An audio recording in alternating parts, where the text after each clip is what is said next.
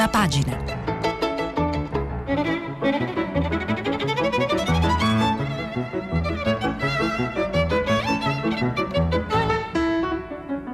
Questa settimana i giornali sono letti e commentati da Gianni Dragoni, inviato del Sole 24 Ore. Per intervenire telefonate al numero verde 800 050 333, sms whatsapp, anche vocali, al numero 335 56 34 296. Gentili ascoltatrici e ascoltatori di prima pagina, buongiorno e vi ricordo che stiamo pubblicando i vostri messaggi sul sito di Radio 3 Cinema in Paradiso. Ennio Morricone non è un musicista, è il mio sceneggiatore. Ho sempre sostituito i brutti dialoghi con la musica.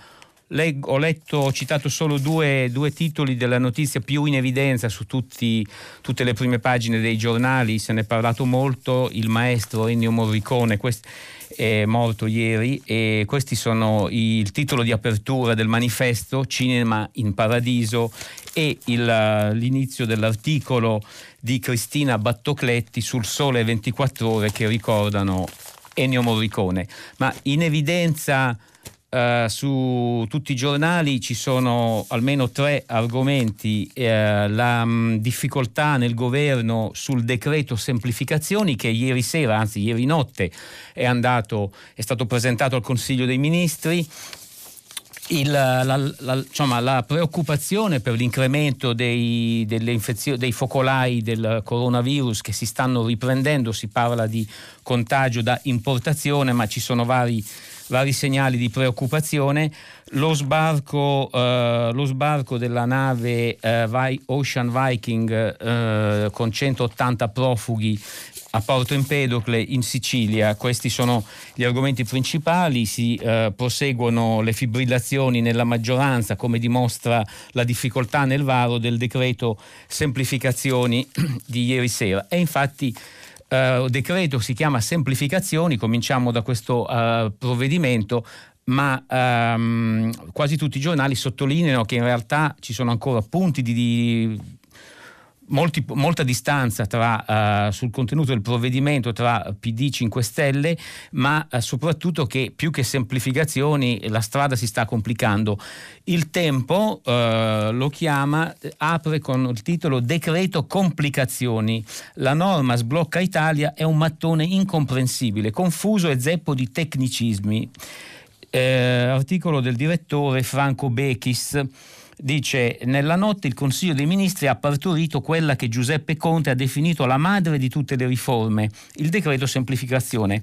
Conosciamo il testo in entrata ma non quello in uscita che secondo tradizione di questo governo può cambiare ancora per molti giorni prima di giungere stremato alla firma del capo dello Stato. Ma già così è un capolavoro. Spiace rovesciare sui nostri poveri lettori geroglifici che non possono trovare traduzione, ma è il solo modo per far capire che testa ha chi ci governa. Ecco qualche esempio. Uh, e cita dei testi del provvedimento, del, del, decreto in entrata, diciamo periodi interminabili pieni di riferimenti a numeri di altri articoli, di altre leggi che sono pressoché incomprensibili. Un esempio, Eh, ecco come semplificare l'accesso dei cittadini ai servizi in rete della pubblica amministrazione.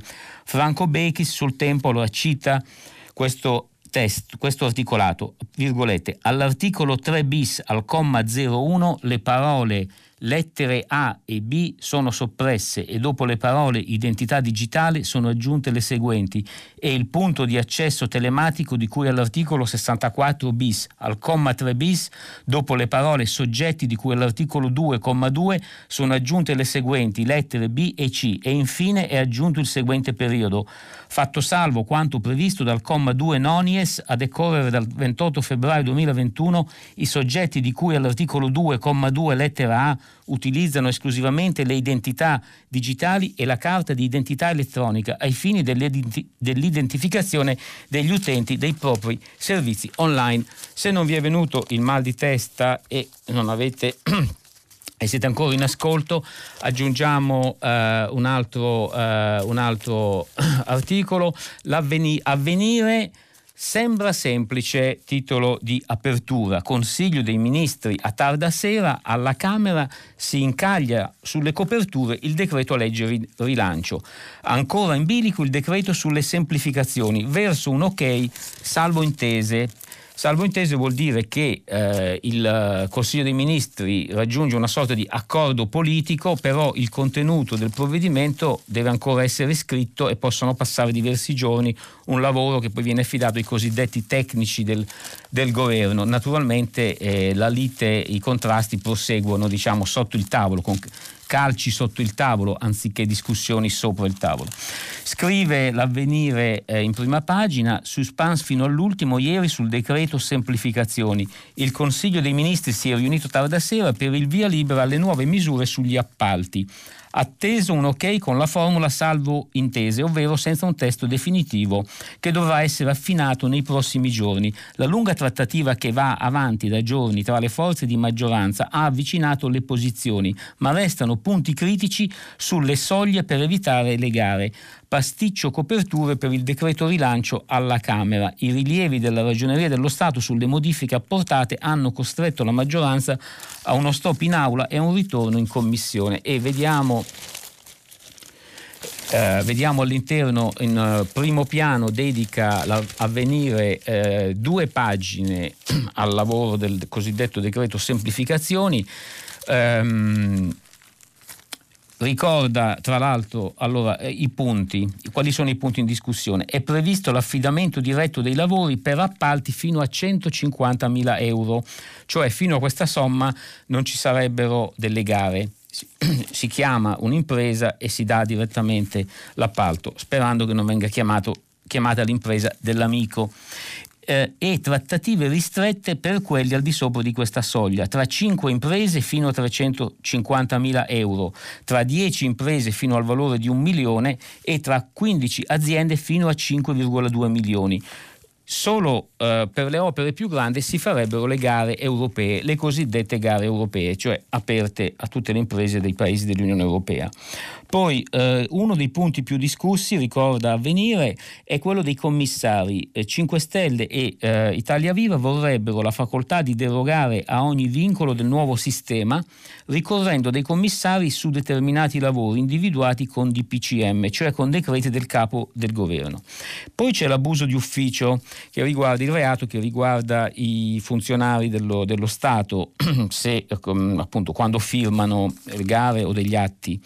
Il punto è stato frenato dalla riforma dell'abuso d'ufficio che avrebbe eh, nelle intenzioni del governo dovuto alleggerire i casi, ridurre i casi in cui i funzionari possono essere perseguiti, il punto è stato frenato dai dubbi del Ministero della Giustizia.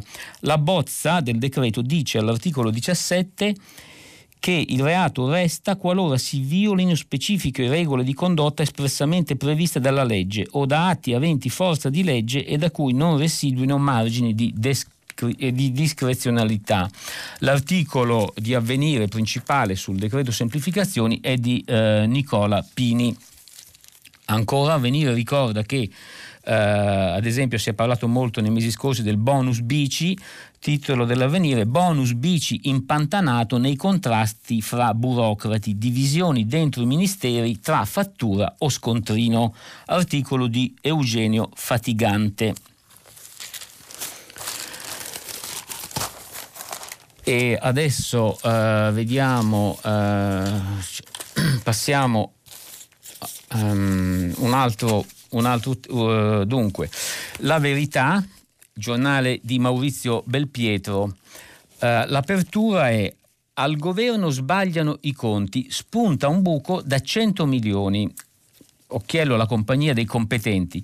Dopo un iter lentissimo, ministri costretti a riportare il decreto rilancio in commissione alla Camera perché il testo approvato non ha le coperture. Dovranno tagliare altri emendamenti prima della fiducia. L'articolo di Claudio Antonelli spiega che il uh, decreto rilancio che è ancora all'esame del Parlamento, non è ancora stato approvato definitivamente, è stato varato a metà maggio, ehm, eh, ha, avuto un, ha, avuto un, intoppo perché eh, la Camera aveva, diciamo, eh, la Camera lo ha, eh, lo ha, votato, ma poi i tecnici, mh, mm, eh, ecco, dice, scrive Antonelli, eh, una volta entrato in aula il testo ha subito il legittimo controllo delle commissioni, ma anche l'assalto degli emendamenti, paradossalmente i più invasivi secondo la verità, sono stati quelli della maggioranza che verso la fine di giugno erano arrivati ad alzare l'asticella del budget di circa 40 miliardi, una follia, sebbene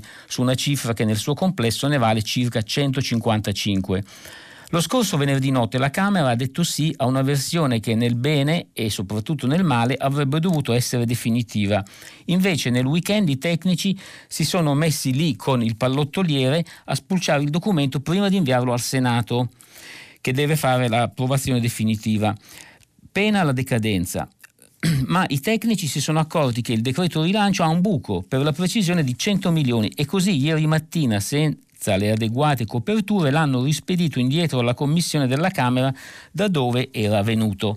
Quindi adesso deve essere eh, di nuovo votato e poi ci saranno pochi giorni perché eh, passi al Senato perché questo provvedimento scade il 18 di luglio, decade se non venisse convertito. Ancora eh, sul decreto semplificazioni, eh, a proposito di, eh, del tema de, della complessità, eh, Vittorio Feltri su Libero, un editoriale dal titolo Semplifica, no, il governo fa casino. E anche ehm, la Repubblica, anche la Repubblica dedica molto spazio, titolo di apertura, al cosiddetto decreto semplificazioni accanto a un ampio, uh, a una foto del, di Ennio Morricone, Addio Maestro, uh, titolo di Repubblica, riforme, governo, ecco il decreto sblocca paese, addirittura. Consiglio dei Ministri nella notte sul di- decreto legge semplificazioni, ripartono i cantieri, ma 2 milioni di lavoratori in CIG ancora senza assegno, dice un altro articolo di Repubblica. 200 miliardi in 15 anni il valore delle infrastrutture che sarà possibile sbloccare grazie a una corsia preferenziale. Oltre 100 grandi opere affidate a commissari straordinari. Su queste però la maggioranza litiga ancora. È il contenuto del decreto semplificazioni giunto al traguardo. L'ultimo nodo è l'abuso d'ufficio. Il Premier dice riforme mai fatte, è una rivoluzione. E poi ci sono varie pagine all'interno, andiamo a vedere alcuni servizi all'interno di eh, Repubblica su, su questo tema. A pagina 8 di Giovanna Vitale, titolo Semplificazioni, decreto al traguardo, l'ultimo nodo è l'abuso d'ufficio, cioè appunto la riforma della norma sulla possibilità di perseguire i funzionari pubblici. Il governo riunito nella notte accordo sulle deroghe agli appalti per sbloccare opere da 200 miliardi, il braccio di ferro sulla lista, cioè sulla lista delle opere. Giovanna Vitale scrive va avanti sino a notte fonda la discussione sul decreto semplificazioni che tanto ha fatto litigare la maggioranza nelle ultime settimane ma stasera l'approviamo, assicura Di Maio, prima di infilarsi a Palazzo Chigi. Alla fine il testo portato in CDM, limato sino all'ultimo da Giuseppe Conte, in costante contatto con la ministra Paola De Micheli, è un compromesso, 200 miliardi in 15 anni, il valore delle infrastrutture che sarà possibile sbloccare grazie alla corsia preferenziale assegnata dalle nuove norme. Oltre 100 grandi opere metà delle quali affidate ad altrettanti commissari straordinari, sulle quali però i giallorossi litigano fino all'alba. Opere che spaziano dai porti alle autostrade, passando per statali, alta velocità ferroviaria, aeroporti, dalla Gronda di Genova all'alta velocità Catania, Palermo, Messina, dal rifacimento di Pontina e Salaria, due consolari romane fra le più problematiche, al completamento del tunnel di base della Torino-Lione con l'adeguamento della linea storica sino alla quarta pista di Fiumicino, l'aeroporto di Fiumicino, e ai collegamenti su ferro degli scali più importanti. Un elenco monstro dettagliato nel piano Italia Veloce predisposto dalla titolare dei trasporti che confluirà nell'allegato al DEF triennale da licenziare entro settembre. Per questo aveva fretta il Presidente del Consiglio, ha insistito per varare prima di partire, perché Conte parte oggi per l'Europa, per fare una sorta di diciamo, roadshow insomma, in vista anche dei fondi del Recovery Fund, insomma, tiene d'occhio il fronte eh, internazionale, eh, aveva fretta, ha insistito per varare prima di partire il provvedimento che sospende fi- per un anno il codice degli appalti, depotenzia l'abuso di ufficio e la responsabilità erariale, regala poteri eccezionali alle stazioni appaltanti e tempi certi sia per la valutazione di impatto ambientale sia per i pareri delle so- sovrintendenze. Eh, ancora eh, Repubblica scrive un testo sul quale i partiti hanno battagliato a lungo finché Corte non ha avvocato a sé la partita, presentandosi in Consiglio dei Ministri con un testo sul quale ha chiesto la convergenza di tutta la maggioranza anche a costo di fare qualche passo indietro, come sugli appalti sopra la soglia dei 5,2 milioni di euro. Lui, insieme a, 5 Stelle Italia Viva, avrebbe voluto introdurre la procedura negoziata per tutti, ma il PD si è opposto invocando il conflitto con le regole europee. Alla fine, dai 150.000 euro in su, si procederà sempre a trattativa privata, ma invitando un certo numero di imprese a seconda del valore dell'appalto, cioè e non solo dirett- con una sola impresa, come invece si potrebbe fare se passerà la legge fino a 150.000 euro.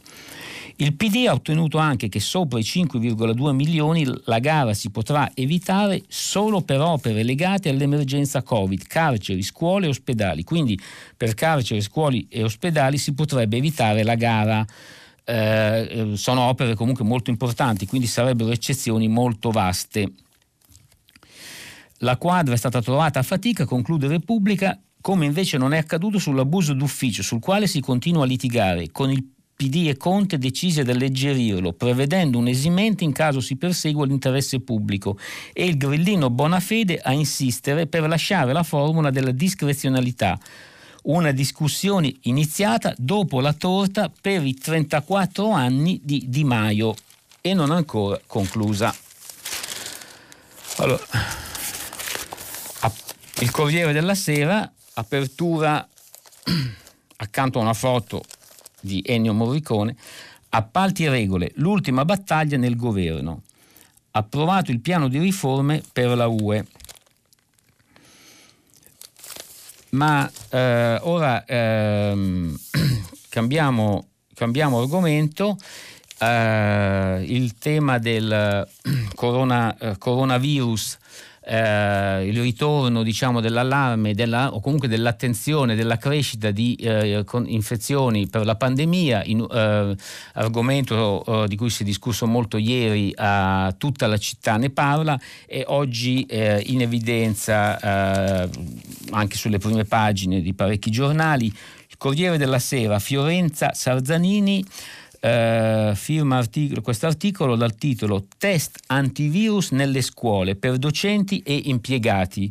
Ripartenza, gli scienziati chiedono 2 milioni di analisi e ci sono poi dedicate pagina 2, pagina 3 all'articolo di Fiorenza Sarzanini e alcuni altri. Eh, la proposta del Comitato Tecnico Scientifico al Governo per garantire l'avvio in sicurezza delle elezioni test sierologici a docenti e bidelli. In 15 giorni dovranno essere fatti 2 milioni di esami. Leggiamo eh, quello che scrive Sarzanini. Prima dell'inizio dell'anno scolastico gli insegnanti e il personale dovranno effettuare il test sierologico. A due settimane dall'avvio delle lezioni in tutti gli istituti italiani sarà necessario effettuare le analisi e chi risulterà positivo sarà sottoposto al tampone. E questa è l'indicazione che il Comitato Tecnico Scientifico ha consegnato al governo. La scelta finale per far ripartire in sicurezza uno dei settori fondamentali del Paese. E, ehm, Naturalmente adesso si dovrà prendere la decisione finale, cioè spetta al governo, ma appare scontato che si procederà con uno screening a tappeto sui dipendenti, tanto che il commissario Domenico Arcuri sarebbe già pronto ad attivare la gara d'appalto per la fornitura di 2 milioni di test Diversa l'indicazione sugli studenti. Secondo gli scienziati le verifiche dovranno essere fatte a campione durante il corso di tutto l'anno sugli studenti. Ora si dovranno mettere a punto i dettagli del piano suggerito dal Comitato Tecnico Scientifico. Secondo gli esperti è necessario che gli accertamenti vengano effettuati a ridosso dell'avvio dell'anno scolastico per avere la garanzia che al momento di entrare in classe non ci siano problemi. Eh, lo screening riguarderà circa 1 milione e 900 mila persone.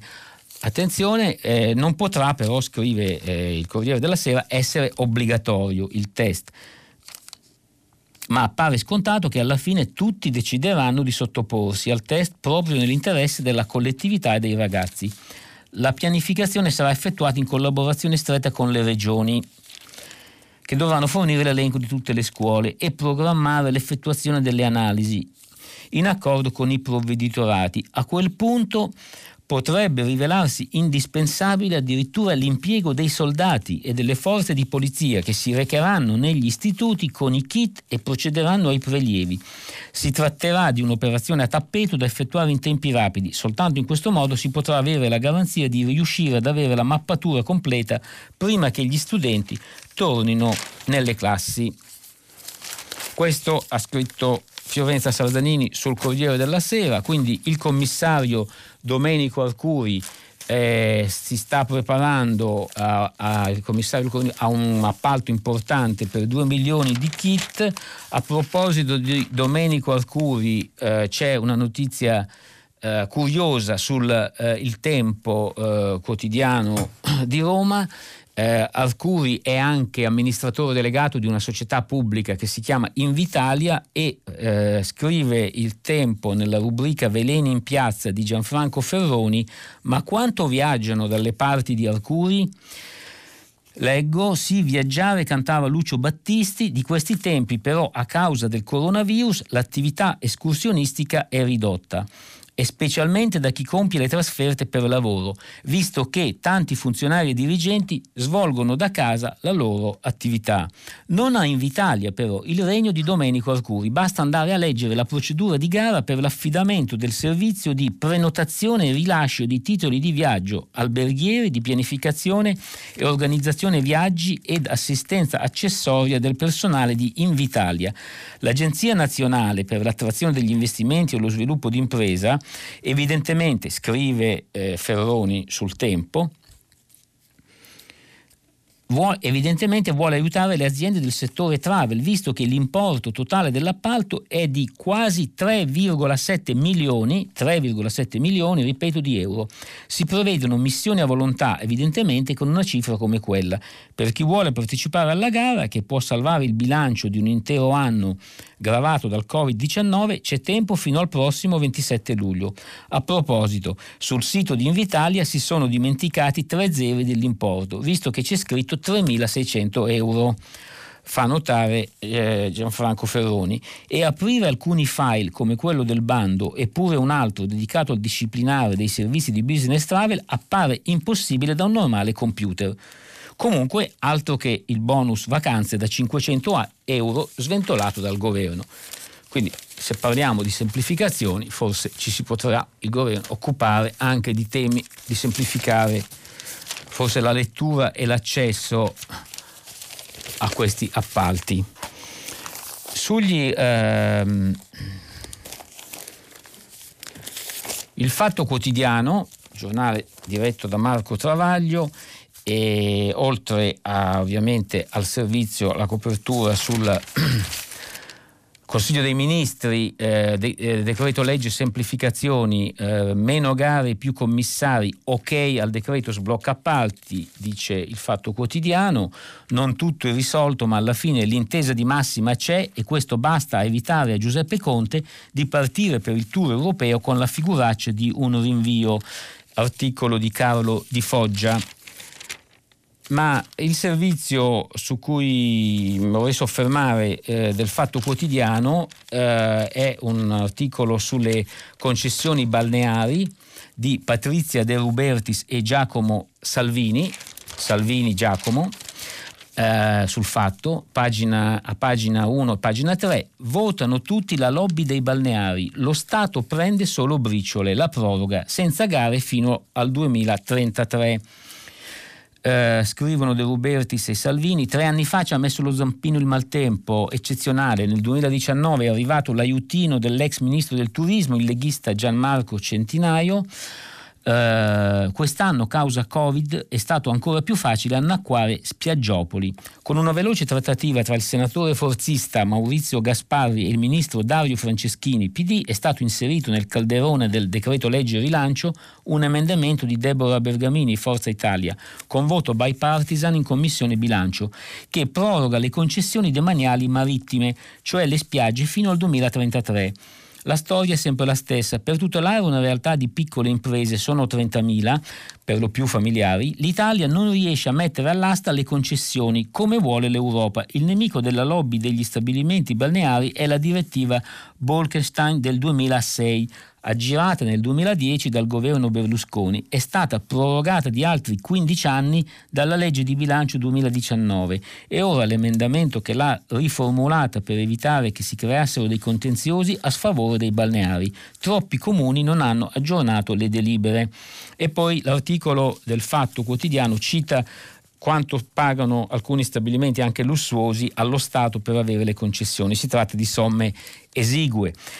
Eh, ecco gli affari d'oro. Per il Twiga di Marina di Pietrasanta, quasi 4.500 metri quadrati, dove si spendono 1.000 euro al giorno, il proprietario Flavio Briatore di cui Daniela Santanché è una socia, paga 17.619 euro di canone allo Stato all'anno, contro 4 milioni di fatturato.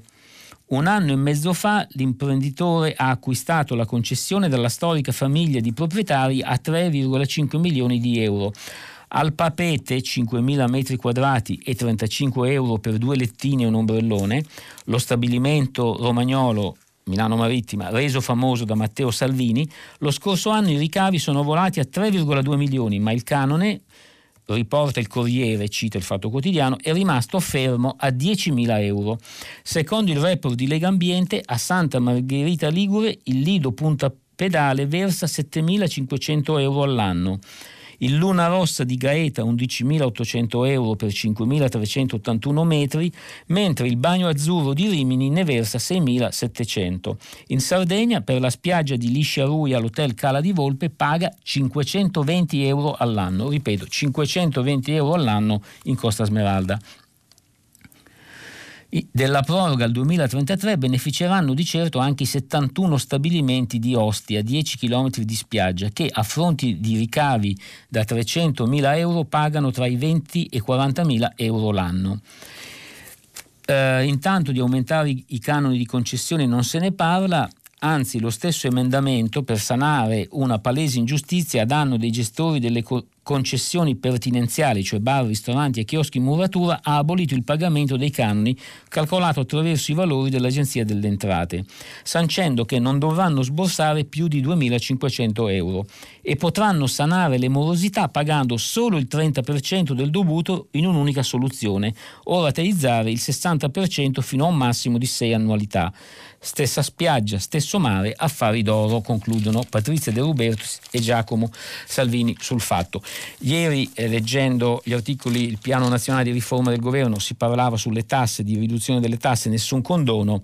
Qui il condono è stato già eh, approvato per diciamo, gli arretrati dovuti dai concessionari delle spiagge. Sul fatto quotidiano, eh, tema di appalti, lavori pubblici, un altro eh, un altro diciamo, approfondito reportage che occupa due pagine, eh, se, la 6 e la 7 di cronaca, su un'opera simbolo degli sprechi eh, degli sprechi eh, pubblici italiani, il Mose di Venezia, sprechi, liti e Lady Mose, il mostro che verrà. Venezia e l'incompiuta, eh, senza padri, dai soldi spesi al conflitto che oppone la supercommissaria Spitz agli amministratori straordinari del consorzio, il ruolo dei poteri forti e dei governi. Sbagliato, ma va finito e c'è un riepilogo delle varie tappe di quest'opera che è arrivata ad avere costi più che triplicati rispetto a quelli preventivati eh, all'inizio che non è ancora completa e si ricorda qui um, cioè, esordisce con un episodio curioso eh, stiamo per assistere a un altro taglio di un nastro al Mose di Venezia ma l'opera non è ancora finita. Scrive Giuseppe Pietrobelli sul Fatto Quotidiano l'architetto Elisabetta Spitz commissario straordinario per il Mose e la dottoressa Cinzia Zincone provveditore alle opere pubbliche del Triveneto hanno il piacere di invitarla al primo test di sollevamento in contemporanea delle quattro barriere del Mose con con una precisazione, venerdì 10 luglio ore 10 alla presenza del Presidente del Consiglio dei Ministri Conte e della Ministra delle Infrastrutture Paola De Micheli.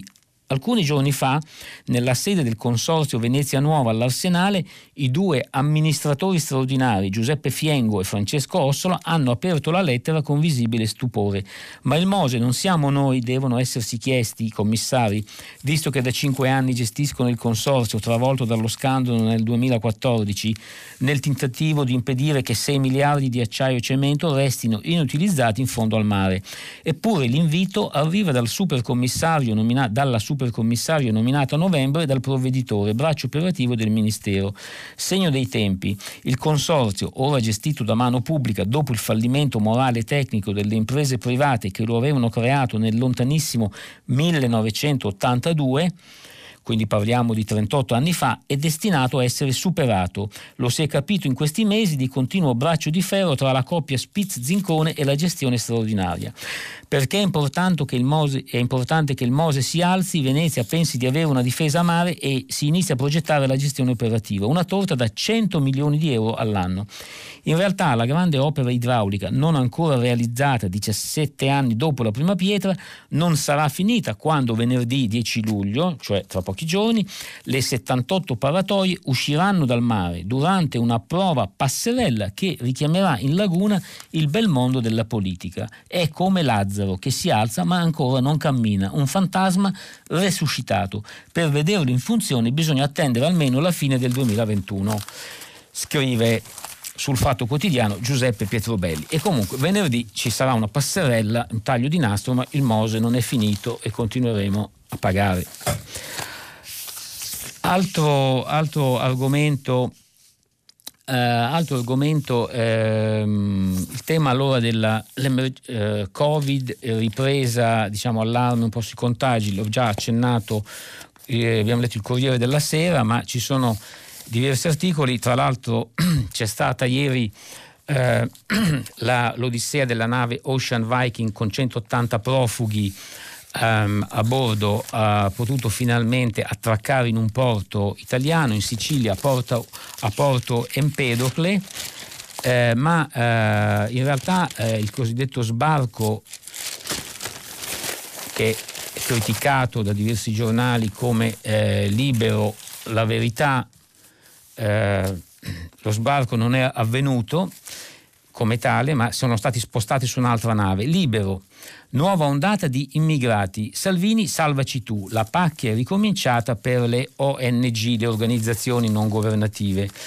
Eh, la Ocean Viking scarica oltre 100 clandestini che trascorreranno la quarantena a spese della protezione civile, scrive Libero. Il leader PD, finalmente, sindaci siciliani furiosi, ci vorrebbe Matteo, cioè Salvini l'articolo di Pietro eh, Senaldi. Eh, finalmente, scrive, tra virgolette, con questa esclamazione di raggelante giubilo, Nicola Zingaretti ha accolto la notizia che i 180 migranti a bordo della nave Ocean Viking, capitanata da un'organizzazione umanitaria francese, sarebbero sbarcati a Porto Empedocle dopo dieci giorni fermi a Bagnomaria davanti alle coste alle nostre coste. Li avesse bloccati Salvini quando era ministro dell'interno, quando, come fece un anno fa con gli ospiti di Carola Racchetti lo avrebbero già indagato. Siccome li ha fatti attendere la sinistra, scrive Libero, che ai tempi si precipitò sulla nave della comandante tedesca per denunciare il leader leghista, nessun PM si è mosso, nonostante il fatto che i migranti, prima di toccare terra, dovranno osservare un periodo di quarantena su un'altra imbarcazione. L'entusiasmo del segretario del PD non è stato condiviso dalla sindaca grillina della cittadina siciliana, cioè di Porto Empedocle, che ha invitato i radical chic dell'esecutivo a piantarla e venire sull'isola a vedere com'è la situazione. Ehm, l'articolo di eh, Pietro Senaldi eh, di, eh, su Libero è accompagnato da un grafico e eh, fanno, scrive eh, Senaldi con i dati eh, sugli sbarchi, numero di migranti sbarcati negli ultimi tre anni nel periodo 1 gennaio-6 luglio.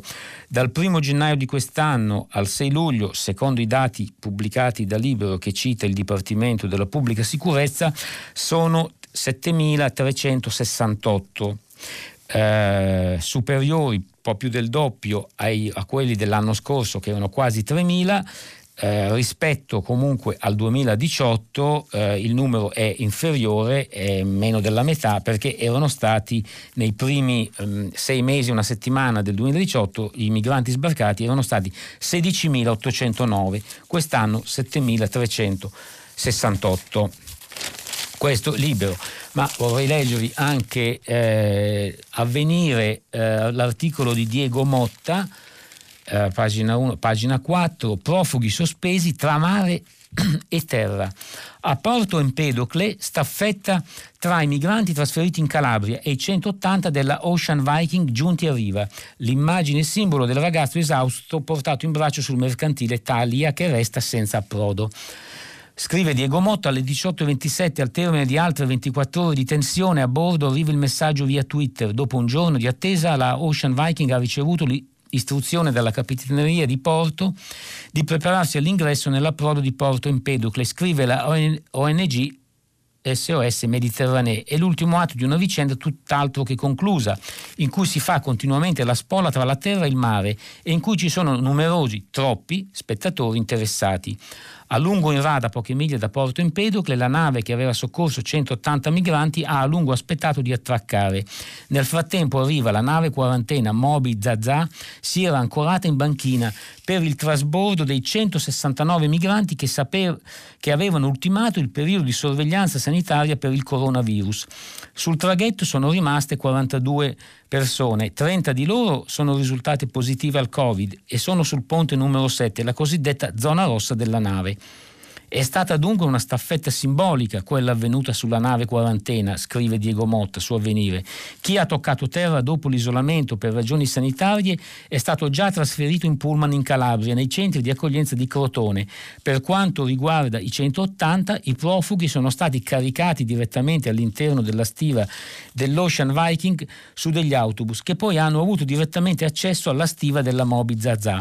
Di fatto non hanno mai messo piede sul territorio siciliano piano. Gli eventuali positivi al Covid andranno nella parte, il ponte, dove già si trovano gli altri contagiati e questo è avvenire Diego Motta. Su Avvenire c'è anche accanto a questo articolo una, una notizia originale che mi sembra importante eh, di Gianni Cardinale, eh, l'appello firmato da oltre 100 vescovi, titolo Stop abusi da parte delle imprese. Oltre 100 vescovi firmano la richiesta di due diligence della catena di fornitura. Due diligence è un'espressione inglese che vuol dire un'analisi approfondita eh, sarebbe con la dovuta diligenza, cioè analisi approfondita che di solito si fa nelle trattative per la compravendita di aziende. Qui si parla di analisi approfondita della catena degli appalti. Chiedono questi oltre 100 vescovi che vengano rispettate le norme umanitarie, i diritti dei lavoratori e il rispetto dell'ambiente sull'attività delle imprese. Più di 110 vescovi di, di, tutto il mondo hanno firmato una dichiarazione per chiedere agli stati di fermare con urgenza gli abusi da parte delle imprese introducendo una legislazione vincolante per regolamentare le loro attività e renderle responsabili a norma di legge e in particolare per stabilire una due diligence obbligatoria della catena di fornitura per fermare questi abusi e garantire la solidarietà globale. La dichiarazione coordinata da eh, CITSE, sigla che sta per eh, organizzazione, cooperazione internazionale, traduco per lo sviluppo e la solidarietà, la famiglia internazionale delle organizzazioni di giustizia sociale cattolica è stata sottoscritta anche dai cardinali Jean-Claude Olerich, gesuita e presidente della Commissione degli Episcopati dell'Unione Europea, e Charles Maung Bo, salesiano e presidente delle Confederazioni Episcopali Asiatiche. In un articolo i due corporati hanno spiegato le ragioni della loro adesione, sottolineando che negli ultimi anni sono proliferati scandali che hanno coinvolto compagnie multinazionali, mettendo in questione la moralità del nostro sistema economico, come quelli svelati dai Panama Papers. I Panama Papers erano un caso di evasione fiscale multinazionale. scrive Gianni Cardinale su Avvenire, di cui il forte obbligo morale di chiedere ai governi di meglio regolare le imprese private. La dichiarazione ribadisce che le nostre economie dovrebbero seguire valori di dignità e giustizia ed essere rispettose dei diritti delle persone e dell'ambiente. Purtroppo però l'abuso da parte delle imprese è diffuso e la crisi del Covid-19 ha aggravato la situazione, soprattutto per le comunità più vulnerabili, prive di protezione sociale e per le donne. Questa pandemia inoltre ha messo a nudo nudo la nostra interdipendenza e ha seminato il caos nelle catene di fornitura globali che collegano le fabbriche al di là dei confini nazionali, mettendo a nudo la nostra dipendenza da lavoratori vulnerabili che svolgono un lavoro essenziale in tutto il mondo. Nella dichiarazione i presuli invocano la solidarietà tra tutti i membri della famiglia umana. Articolo di Gianni Cardinale su Avvenire. A proposito di imprese, eh, sulla Repubblica c'è un'intervista al direttore dell'Agenzia delle Entrate, Ernesto Maria Ruffini, intervista del giornalista Roberto Petrini, il titolo è eh, Ruffini, prima di tutto tagliare le tasse alle imprese, solo così l'Italia riparte. Quindi dice chiede meno tasse per le imprese. La domanda chiede Petrini ridurre, tagliare l'IVA o tagliare l'IRPEF. Eh, Ruffini prima tergiversa, serve una visione globale, anche se capisco che il tema aliquote IRPEF sia il più sentito perché va diretto nelle tasche di tutti noi, delle imprese e delle famiglie. Non guardiamo solo al rigore ma a tutta la partita. Uh, allora, quel che è ormai chiaro, secondo Ruffini, è che è necessario far ripartire la locomotiva. La locomotiva sono le imprese, il taglio deve andare a loro beneficio perché creano lavoro. Il lavoro produrrà i redditi e i redditi alimenteranno il consumo e i servizi. Come fare? I modi possibili per ottenere questo risultato sono vari. Una possibilità è tagliare il principale costo delle imprese riducendo il cuneo fiscale sul lavoro, ma c'è anche un'altra possibilità. Prendiamo le piccole, piccolissime attività di impresa che sono la grande maggioranza delle partite IVA. A loro, dice Ruffini, dovrebbe essere esteso il sistema di tassazione per cassa consentendo l'immediata deducibilità degli investimenti, invece di diluirla nel tempo con gli ammortamenti. Questa sorta di cash flow tax potrebbe essere un buon strumento per far ripartire gli investimenti e quindi la produzione.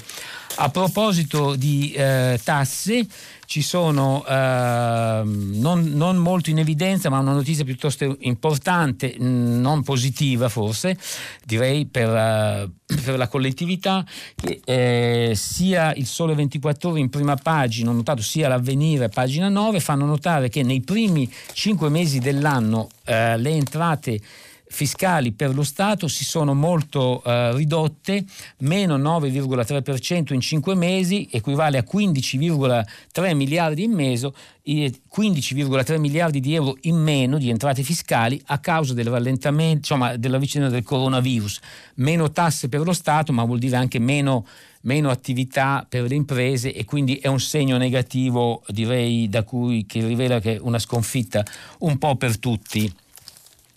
Altra notizia uh, curiosa, il Sole 24 ore e la stampa uh, sostanzialmente è la, è l'apertura statali più in pensione che al lavoro, cioè negli ultimi due anni la pubblica amministrazione, scrive Gianni Trovati sul Sole 24 ore, ha perso 190.000 addetti, un numero non compensato da nuove assunzioni, pesano l'invecchiamento e quota 100.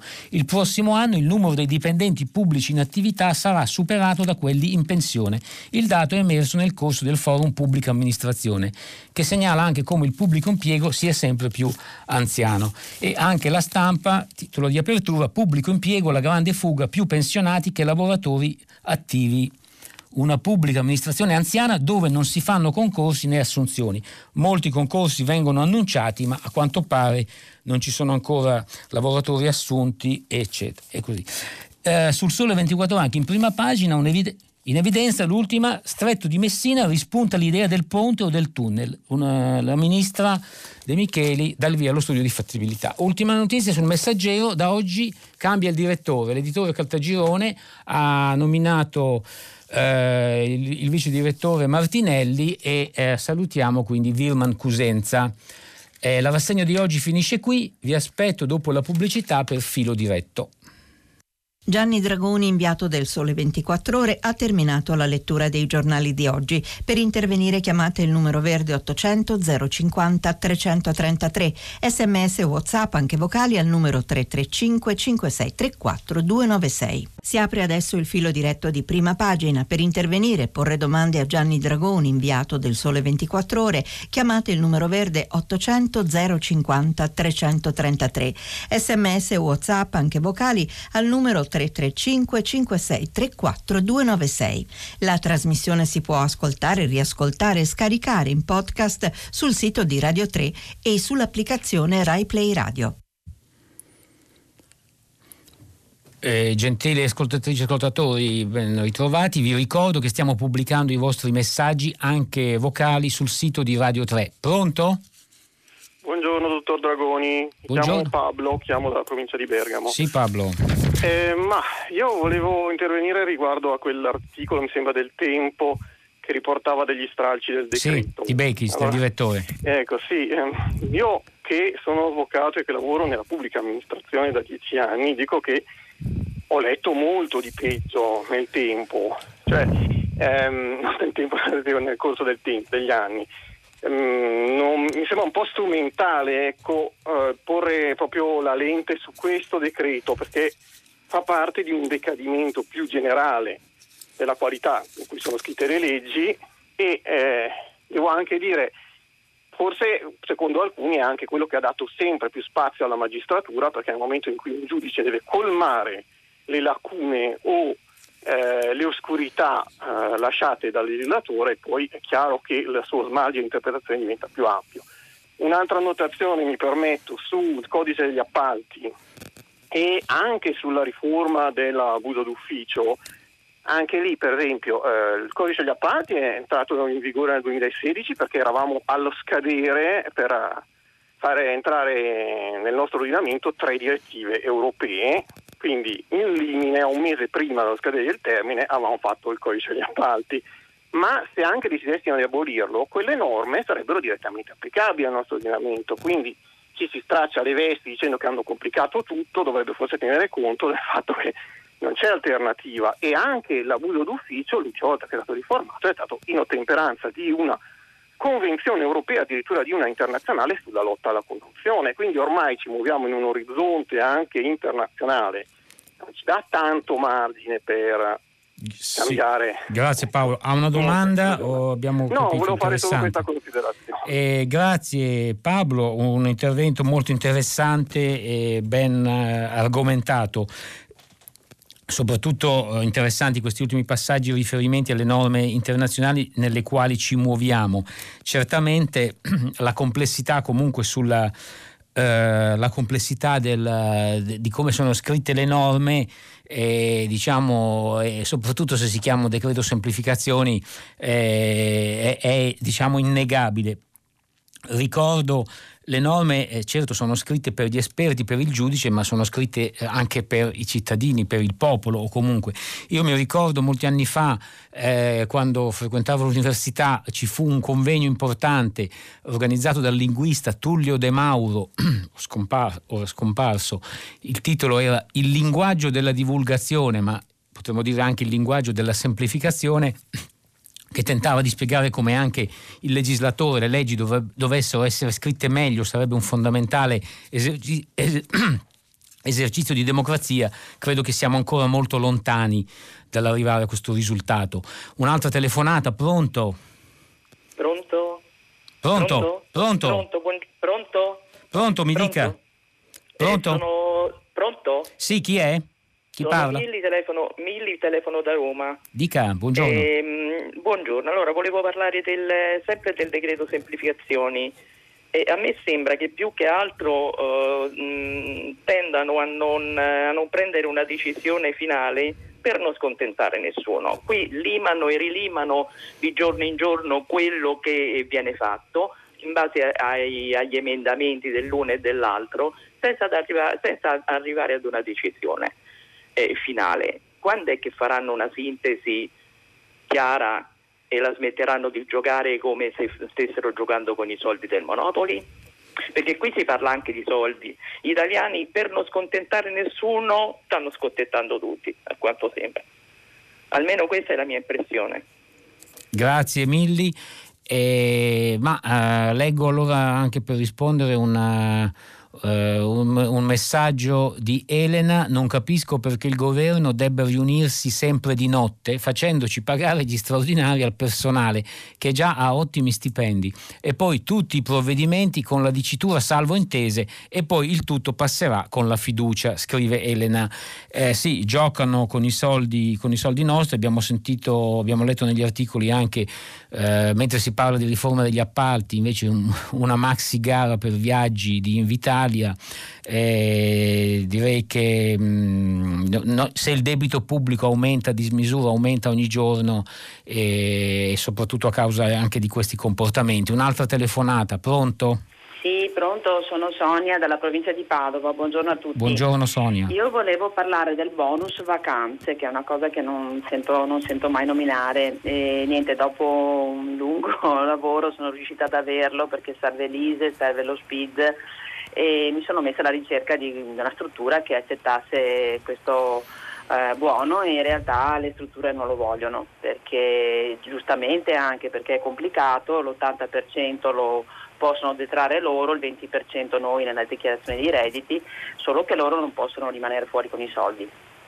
In sostanza è stato proprio pensato male, cioè dovevano, doveva essere una cosa molto più fruibile, molto più semplice, invece eh, è complicato, c'è un, un sito, un posto, dove, un, un link dove puoi vedere le strutture che lo accettano, ma è sempre intasato, non riesci mai a collegarti e quindi ho provato a chiamare così qualche struttura e purtroppo non è facile, pochissime lo accettano. Quindi lei non, sta, non riesce a spenderlo questo bonus? Sì, adesso ci sono riuscita, ho trovato, ho trovato un albergo, e forse gli alberghi e gli hotel sono più pronti per queste cose, però i B&B, le case vacanze, quelle cose un po' più eh, diciamo semplici a livello anche tecnologico. Quindi ha, dov- ha dovuto spendere di più per poter usare il buono, Sì, giusto? Esatto, sì, Eh, esatto, esatto. Grazie Sonia.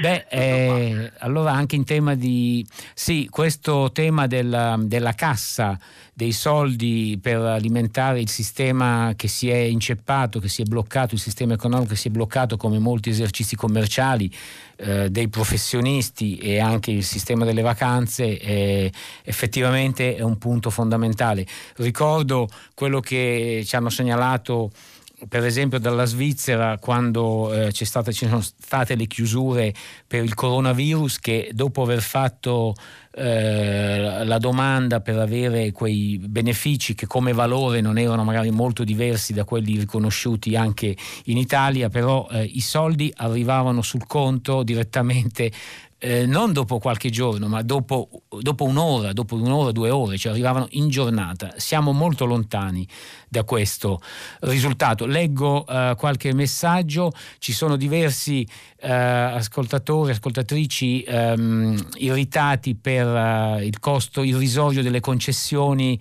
eh, mentre si paga molto per appunto accedere alle spiagge.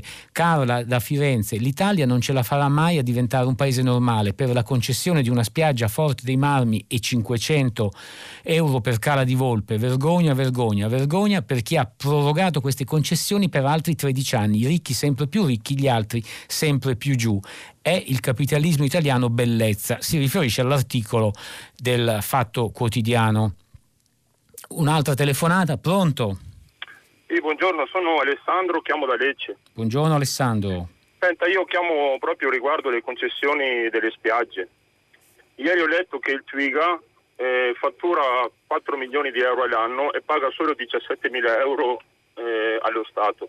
E quindi siccome è una cosa che, che si protrae da, da, molti anni ormai e credo che è una cosa talmente macroscopica sulla quale siamo tutti d'accordo, volevo capire da lei qual è il motivo per cui non si può sistemare questa faccenda. Grazie Alessandro, Grazie. Il, eh, credo che il motivo sia uh, voti. Eh, come su tante altre cose, eh, cioè eh, ci sono molte imprese, eh, piccole imprese, 30.000 che hanno le concessioni balneari, la lobby di queste, di queste, imprese è evidentemente molto ascoltata, tant'è che c'è una direttiva europea, la direttiva Bolkestein, da diversi anni, ma viene, cioè è una direttiva che non viene eh, attuata, la direttiva prevede che ci dovrebbero essere delle, delle gare, per cui ci potrebbero essere delle offerte più alte allo Stato, di un canone più alto per poter poi dare le spiagge in concessione. È anche vero che eh, su questo tema forse ehm, va fatto un chiarimento, cioè che eh, se si facessero delle gare al rialzo probabilmente tante piccole imprese rischierebbero di essere spazzate via perché arriverebbero magari capitali esteri, a volte si è fatto notare anche di dubbia provenienza, che potrebbero fare delle offerte per escludere dal mercato i gestori tradizionali abituali. Il punto però è che siamo su dei valori troppo lontani eh, da quello che è eh, diciamo il il valore corretto, quindi ci dovrebbero essere, eh, lo Stato dovrebbe intervenire facendo comunque pagare di più eh, e, e, guardare meglio qual è il valore, il reddito, poi non so le imposte se vengono pagate dopo su, sui redditi, quindi è un discorso che è comunque di clientelismi come tante altre situazioni che non si riescono a risolvere. Un'altra telefonata, pronto? Sì, buongiorno Matteo da Venezia. Buongiorno, buongiorno. Matteo. Buongiorno a lei, la chiamo per il Mose ovviamente, chiamando da Venezia. E volevo sottolineare come questo scandalo che, che ci ha coinvolto per vent'anni, come si scriveva, forse anche di più, sta continuando perché questi 100 milioni all'anno di manutenzione sono una follia quando Venezia avrebbe bisogno di soldi per scavare i ri, per scavare i canali, per il ripristino delle barene, per la manutenzione degli argini, per la messa in sicurezza delle insule, cioè di poter alzare alcune zone specifiche come hanno fatto per San Marco con molto meno soldi. E quindi volevo anche un suo parere perché secondo me è criminale continuare a spendere tutti questi soldi, un miliardo in dieci anni per fare cosa? Per, per sostituire le parazie, pulirle e rimetterle a posto che serviranno forse due volte l'anno, se, se mai funzioneranno. Tutto qui. Eh, grazie Matteo, eh, sono giusto eh, perché si spendono questi soldi? Ma eh, ci sono state inchieste anche proprio sul Mose, lo scandalo, no? inchieste della magistratura hanno, hanno insomma, fatto emergere tangenti e, eccetera, quindi opere interminabili, si spendono tanti soldi, eh, poi a volte, anzi spesso vediamo dove sono finiti una parte, gran parte dei soldi, ma le opere non ci sono, quindi eh, questo spiega forse anche perché.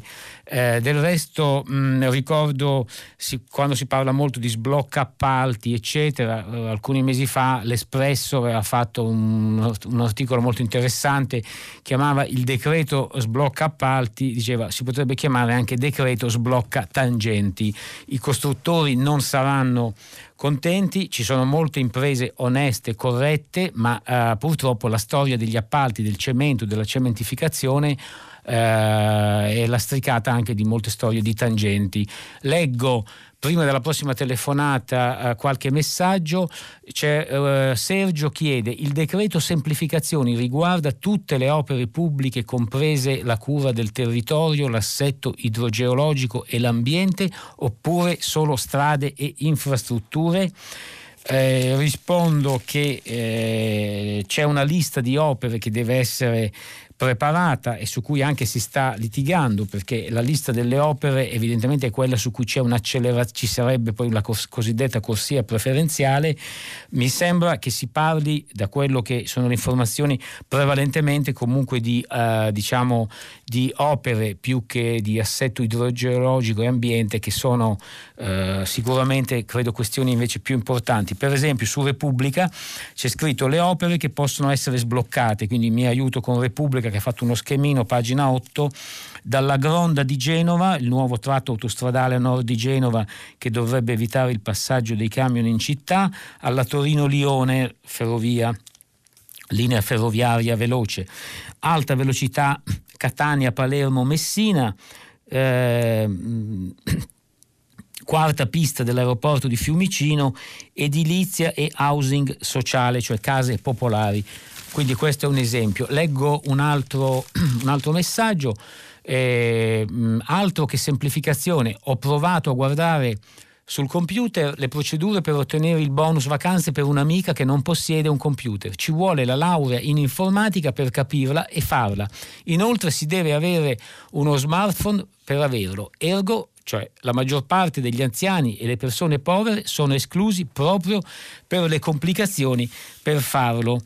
E prima ci ha chiamato Sonia che è riuscita a ottenerlo, cioè, ma poi ha fatto fatica a spenderlo, evidentemente Sonia potrebbe mettersi a disposizione di altri ascoltatori per uh, aiutarli in questo compito improbo. E, um, un'altra telefonata, pronto? Pronto, sono Carlo, parlo da Bologna. Buongiorno, Buongiorno. Carlo. Allora, ci tengo a dire che io conosco la pubblica amministrazione, sono andato in pensione 5 anni fa dopo 53 anni di contributi nella pubblica amministrazione. Io ho fatto l'università e quindi chiaramente è un lavoro privilegiato, mi è piaciuto restare dentro, ci sono rimasto anche sempre a guadagnare un centesimo in più, anzi rimettendoci perché a differenza dei colleghi che uscivano per fare un, lavoro prendendo la pensione, ho preferito restare dentro. Il pensionamento volontario nella pubblica amministrazione è un dramma perché vanno via i migliori, in genere quelli che hanno possibilità di lavorare fuori e quindi di cumulare il reddito da pensione con il reddito da lavoro. Parlare di pubblica amministrazione in genere così non ha senso. Ci sono stati durante il Covid, durante la pandemia, ci sono state delle categorie come i sanitari che lavorano direttamente nel reparto che hanno fatto di tutto e di più. Poi ci sono attualmente, attualmente parlo in luglio, delle pubbliche amministrazioni come amministrazioni comunali, amministrazioni giudiziarie, le cancellerie dei tribunali, che sono deserte ancora adesso. Quindi hanno scambiato lo smart working con il no working per intendersi e non è assolutamente giustificata questa assenza. Ma cosa c'è? Che rischio c'è in una cancelleria a lavorare? No, e la stessa possibilità di lavorare a domicilio non vuol dire che tu non rispondi al telefono. Tu devi avere un telefono per cui rispondi al tuo telefono d'ufficio Invece c'è tanti, tanti funzionari, tante, tanti impiegati che non rispondono assolutamente, non esistono. Quindi que- dobbiamo fare la distinzione. La pubblica Giusto. amministrazione non è la stessa cosa. Questo volevo chiaro, dire. Carlo. Eh, eh, grazie, grazie. Eh, Carlo, molto, molto chiaro e eh, effettivamente diciamo questo è il tema della reperibilità. A volte non è nella pubblica amministrazione mh, credo che andrebbe, andrebbero introdotti dei sistemi eh, più controlli e, ma anche più incentivi per chi fa il, chi fa il suo dovere onestamente. E credo ci sia molto da fare in entrambe le direzioni e certamente in epoca eh, di smart working eh, un eufemismo che viene usato è di dire che la produttività nel lavoro da casa è diminuita, ma questo lo dicono anche grandi imprese, imprese private, per esempio ricordo l'amministratore delegato di Leonardo, la Finmeccanica, Alessandro Profumo aveva detto che la, la, produttività è circa il 75%, cioè inferiore no, di 0,25 a quella eh, dall'ufficio, ma eh, un conto è la condizione di sicurezza, un conto, questa non la pubblica amministrazione, ma un conto è se poi la uh, smart working diventa approfittarne e andare al mare, ecco, per dire in sintesi.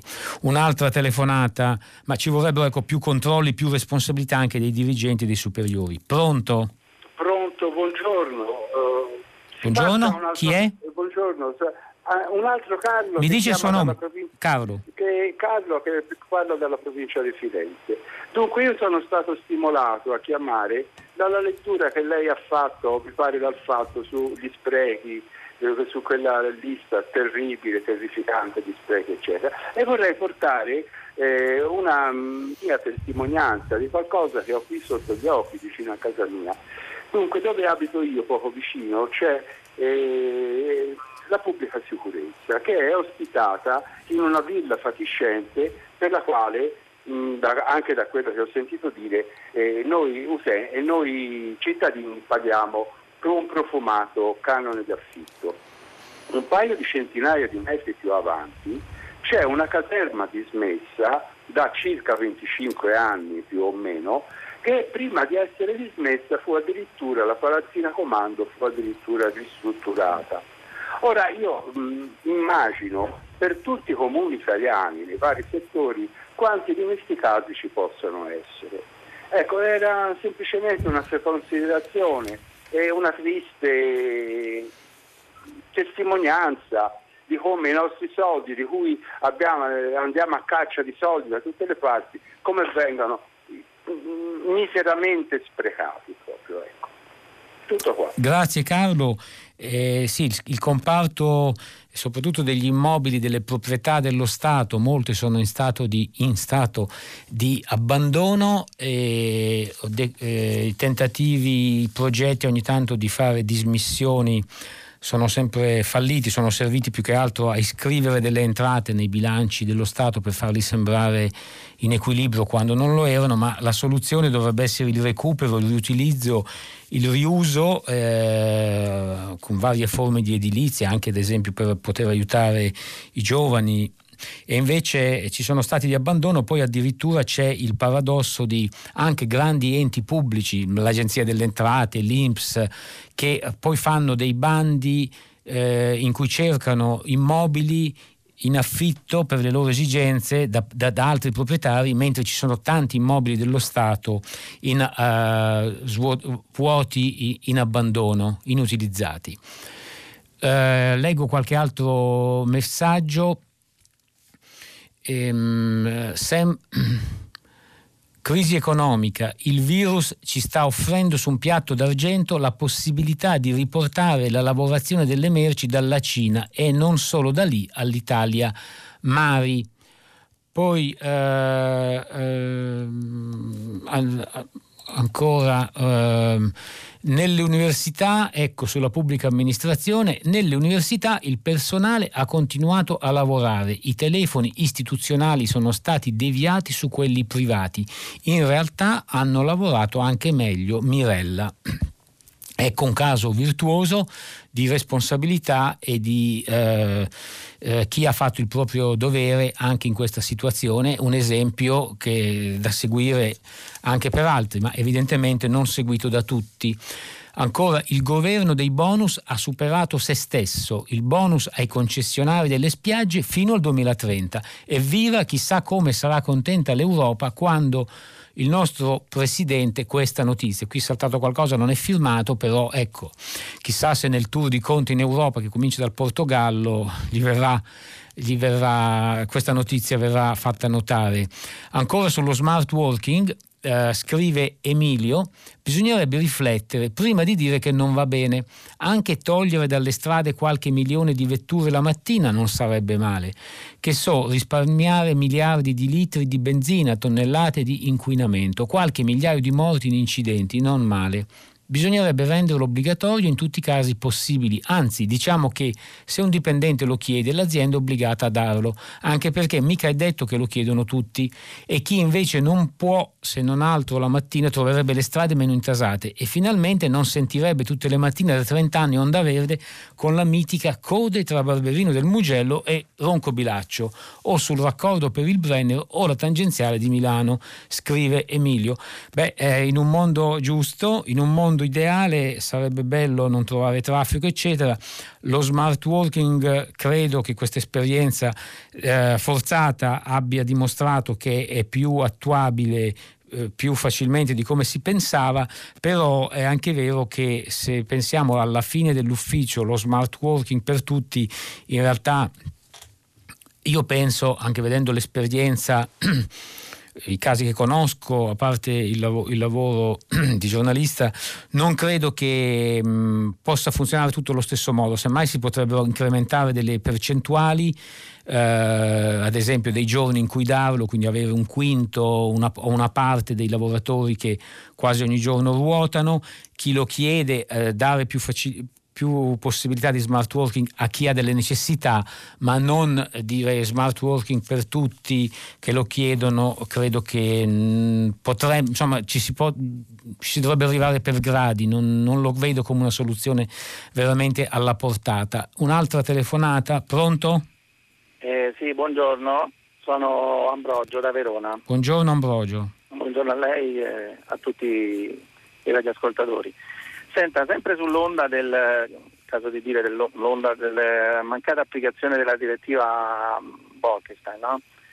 Sì. Eh, diciamo che eh, a quanto io ricordi eh, più di un anno fa è stata avviata comunque come in tutti i casi in cui l'Italia non adempie a direttive europee un procedimento sanzionatorio Immagino che a fronte di questa non applicazione, come in tanti altri casi, ci siano poi pagamenti milionari, se non miliardari, adesso non so in che misura, non sono rimasto molto aggiornato sulla questione. Eh, però ecco, se potessi avere da lei uno spunto, se ha, se ha testimonianza di come si evolve, immagino in maniera... Eh, sanzionatoria e quindi che grava su tutta la comunità. Questa non applicazione come questa, come in tanti altri esempi, come per esempio quella della in materia ambientale, me ne vengono in mente altre, o insomma di casi in cui l'Italia poi si, si, si porta questo fardello di sanzioni a livello europeo. Le sanzioni europee, dice, le procedure di infrazione? Eh, le procedure di infrazione a livello per una mancata applicazione di queste direttive, in questo caso di questa specifica direttiva sulla, sui diritti balneari, eh, diciamo, delle spiagge. Grazie Ambrogio, questo tema effettivamente colpisce molto, visto altri messaggi che poi leggeremo, eh, ma le sanzioni non le so dare una risposta in questo momento, posso cercare di approfondire e semmai eh, documentarmi do, mh, se ascolto i prossimi giorni di, di rispondere. Non è, uh, non è, una somma rilevante, rilevante, rispetto alle grandi cifre del, del, bilancio, eh, del, bilancio, dello Stato, però, ma soprattutto quello che è più rilevante è che lo Stato si priva di possibilità di entrate eh, molto più alte e questo è il vero danno. Uh, scrive Silvia, uh, direttiva Bolkenstein e concessioni balneari, con quale faccia chiediamo soldi all'Europa se poi non rispettiamo le sue regole? Quindi è un discorso poi anche di qualità e di, uh, quindi di credibilità e di reputazione no? Avere verso le regole europee. Um, il Twiga, scrive Roberto da Alessandria, AL, credo che sia Alessandria, eh, fattura 4 milioni non per la sabbia su cui appoggia, ma per investimenti, clientela e know-how che possiede. Le concessioni vanno revocate rimborsando questi investimenti e rimesse a gara su valori di mercato. Se vogliono evitare l'ingresso di grossi gruppi basta fare come con le tabaccherie, solo ditte individuali. Questo è un suggerimento, eh, non so se eh, nelle ditte individuali a volte ci sono anche i prestanome, parlo in generale, non parlo delle tabaccherie, ma eh, quindi secondo me c'è sempre il, me- il, mezzo di aggirare la legge. Ancora un messaggio eh, diciamo critico, eh, mi scusi, egregio giornalista, Luisa da Padova, sento che si dà spazio al continuo scontento degli italiani, possibile che non ci sia proprio nulla che funziona? Guardiamo cosa c'è nel mondo e ringraziamo di vivere in un paese libero, democratico, infatti brontoliamo sempre e abbiamo sempre da mangiare. Abbiamo affrontato una situazione drammatica ma si permette solo lo scontento, si riuniscono di notte eccetera. Cordialità Luisa Padova. Ma eh, i fatti eh, dello scontento che abbiamo citato, raccontato, sono dei fatti, è vero, viviamo in democrazia e speriamo di poter continuare a, vivere in democrazia e ad esercitare, ad esercitare in modo responsabile corretto, libero consapevole i nostri diritti ma anche i nostri doveri di, eh, di, di cittadini liberi. E un'altra telefonata, pronto? Pronto, buongiorno. Mi chiamo Patrick e chiamo dalla provincia di Foggia. Buongiorno Patrick. Buongiorno. Eh, volevo parlare per la morte di Ennio Morricone. Io lavoro nel cinema a livello teorico e pratico e mi sorprendo sempre quando fanno questi omaggi a queste persone che ci bombardano come ieri sera di tutti i film di Ennio Morricone con le sue musiche, però io come telespettatore mi chiedo ma come faccio a scegliere? Perché non c'è una cultura della cultura del cinema e della musica durante tutto l'anno, sia nelle scuole, sia in televisione, alla radio, che eh, ci, ci, sia una, um, una, coltivazione della cultura. Ma non aspettiamo che muore Ennio Morricone o Gassman o Sordi che facciamo gli, gli omaggi e ci bombardano per una settimana e poi il resto del tempo dimentichiamo. E lo trovo un po' un po' negativo come, come forma, un po' fare del consumo della cultura. E mi dispiace un po' perché si perde un po' l'essenza di queste persone, come lavorano, per spiegare anche come, eh, come fanno per passare queste emozioni attraverso la musica, attraverso l'immagine. Cioè, lo dovremmo fare tutti i giorni, ma non solo per il cinema la musica, per la, per la, musica, per la, la pittura, per tutte le arti non aspettiamo, non facciamo un consumo, perché ieri veramente è stato, cioè io, se io volevo uh, scegliere qualcuno non sapevo che, che, che, scegliere, hanno fatto tutti insieme omaggi, omaggi, omaggi. E come faccio a scegliere? Non è, una, è un po' una mancanza di rispetto sì, verso il eh, grazie Patrick. Ehm, eh, è giusto, eh, ci sono questi bombardamenti nel momento in cui ci sono questi, soprattutto la, la morte o a volte degli anniversari, la selezione potrebbe essere più accurata e la qualità dell'offerta eh, continua, permanente, diciamo, su tutti i mezzi di comunicazione de, dell'arte. Ancora una telefonata, pronto? Pronto, buongiorno. Buongiorno, chi è? Sono Roberto Gambino e la chiamo dalla provincia di Torino. Sì, sono Roberto. La chiamo per uh, esporre, segnalare un fatto riguardo alla, al cosiddetto decreto rilancio, in particolare alla, alla sezione che riguarda i super bonus al 110%, perché ieri in quinta commissione con il comma 15 bis all'articolo 119 è stato introdotto il, l'esclusione delle categorie catastali A1, A8 e A9 in particolare vorrei parlare dell'A9 che è definita come castelli e palazzi di eminente pregio storico e artistico.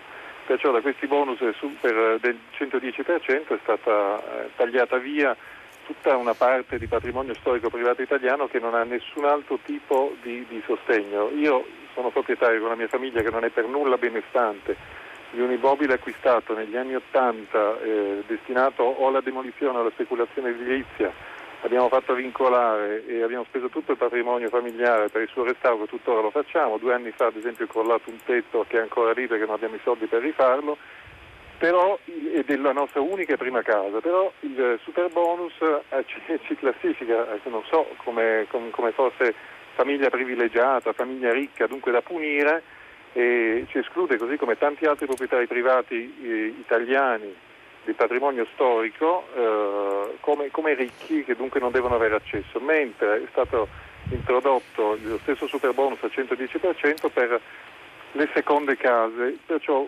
per assurdo una persona che abbia 10 alloggi in condominio, eh, più una seconda e una terza casa può accedere ai super bonus. In che modo? Sì, gra- Sui eh... condomini, sulle parti comuni in condominio eh, non c'è limite. In più su due unità immobiliari anche di seconda e terza casa. Dunque io mi trovo anche nel paese in cui sono, ma anche ovunque in Va Italia. bene Roberto.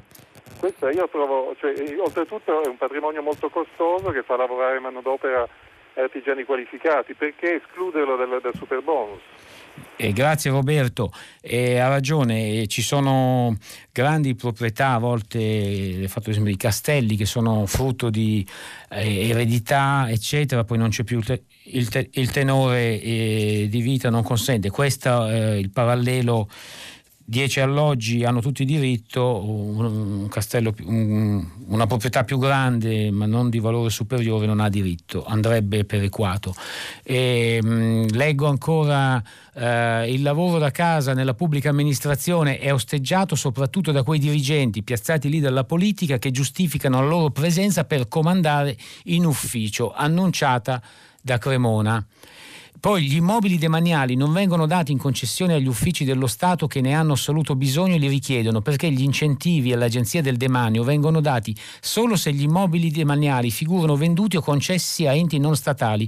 Quindi assistiamo al paradosso di vendite di sedi di uffici dello Stato alla Cassa Depositi e Prestiti. Poi gli stessi uffici dello Stato devono pagare affitti astronomici.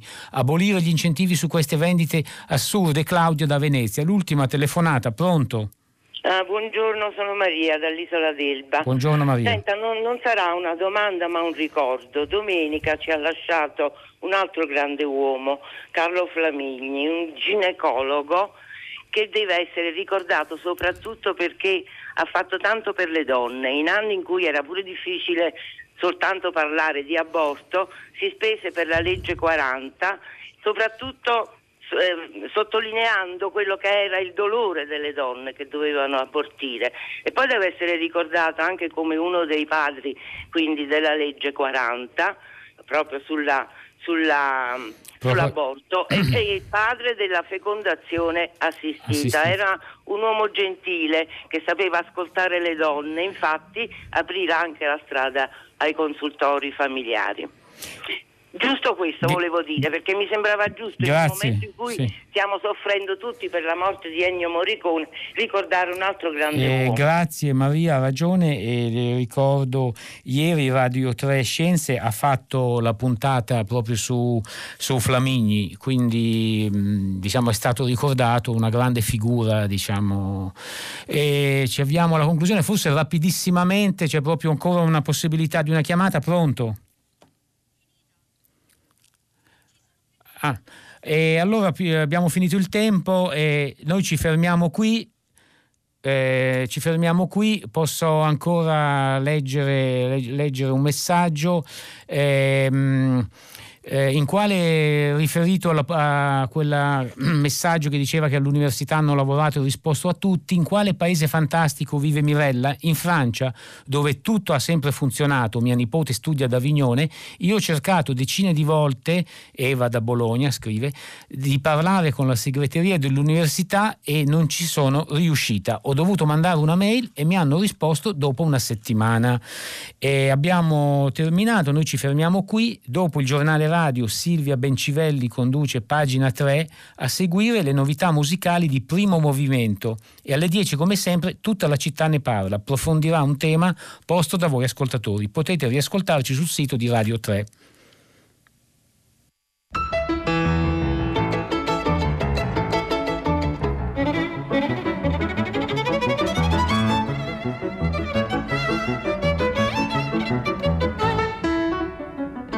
Gianni Dragoni, inviato del Sole 24 Ore, ha letto e commentato i giornali di oggi.